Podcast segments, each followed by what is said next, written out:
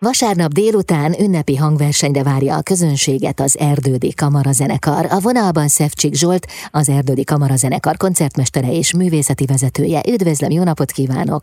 Jó napot kívánok, köszöntöm a Klasszik Rádió hallgatóit! A vasárnapi ünnepi koncerttel az idén 75 éves Orbán György zeneszerző előtt tisztelegnek majd a Pasaréti Ferences templom lesz a helyszín. Mit lehet majd hallani? Gondolom Orbán György műveiből válogatnak majd. Valóban a koncert műsorát Orbán György egyházenei kompozícióiból válogattuk össze. Az Erdődi Kamarazenekar kapcsolata immár több mint negyed százados a zeneszerzővel. Éppen 1997-ben azt a második miséjét adtuk elő először, amelyet most is műsorra tűztünk, 25 év után, és ezen kívül még a 11. misét és a naphimnusz, című művét fogjuk előadni. Ez a két mise egyébként elég sokban eltér egymástól, és itt most a műsor szerkesztésében nem is törekedtünk időrendi sorrendre. Először a 11. mise hangzik majd el, mely a 2000-es évek elején keletkezett, a japán Ko Matsushita felkérésére, és ha jól tudom, az őzbemutatója is Japánban volt, ezen kívül a Szolnoki Szimfonikus Zenekar játszott a Magyarországon, és mi tavaly a Nemzetközi Eukarisztikus Kongresszus egyik miséjén adtuk elő, de azt hiszem, hogy nem hallották olyan túl sokan még Magyarországon ezt a nagyon szép művet, ami egyébként vonós zenekarra, négy szólamú énekarra és egy szoprán szólistára íródott.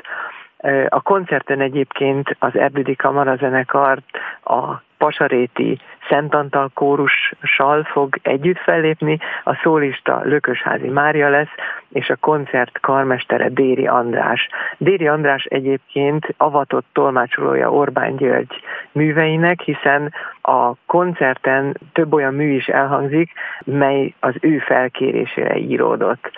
Egyébként a következő darab a koncert műsorában a naphimnusz, vagy Cantico di Frate Sole, ugye Szent Ferenc naphimnuszának szövegére írodott, szintén vonózenekarra és egy szoprán szólóra, melyet ezúttal Lökösházi Mária énekel majd.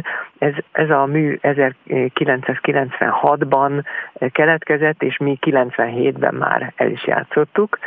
És a koncert zárószáma pedig a második mise lesz, amely egy kicsit nagyobb összeállításra íródott, bár ennek is volt egy korai hárfára, három fuvolára vegyes karra és basszus szólamra írt változata, de mi most a teljes nagy zenekari megzenésített változatot fogjuk tehát előadni.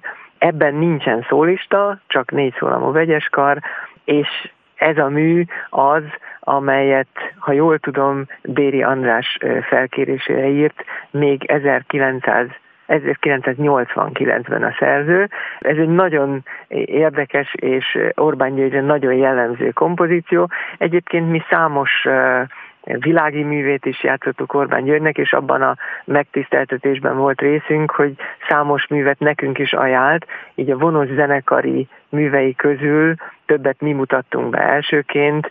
Itt említhetném az Udvari Táncok című művét, vagy, a, vagy például a Razumovki ciklusból az albumlapok Razumovki grófnak című kompozícióját is, és hát nekem külön szerencsém volt, hogy én mutathattam be 2008-ban Orbán György első hegedű versenyét. Úgyhogy ez a kapcsolat Orbán György zenéjével az Erdődi Kamarazenekarnak nagyon sokszínű, és azt gondolom, hogy most már igazán nagy múltra tekint vissza, és nagyon hálásak vagyunk, hogy sok művet ajánlott nekünk, és, és sok mindent eljátszhattunk az ő művei közül. És hát azt gondolom, hogy Déri András, aki egyébként ötletgazdája volt itt a program kialakításának, az egyik legavatottabb előadója Orbán György műveinek, és ővele állapodtunk meg abban, hogy ezeket a műveket, amelyeket egyébként közösen már mindet előadtunk korábban, most egy csokorba gyűjtjük, és úgy tudom, hogy Orbán György is ott lesz, és neki személyesen is el tudjuk most játszani. Hmm, ez lesz az igazi ajándék. Igen. Köszönöm szépen, sok látogatót kívánok. Nagyon köszönöm. Szevcsik Zsolt, az Erdődi Kamarazenekar koncertmestere és művészeti vezetője volt a vendégem itt az Intermedzóban.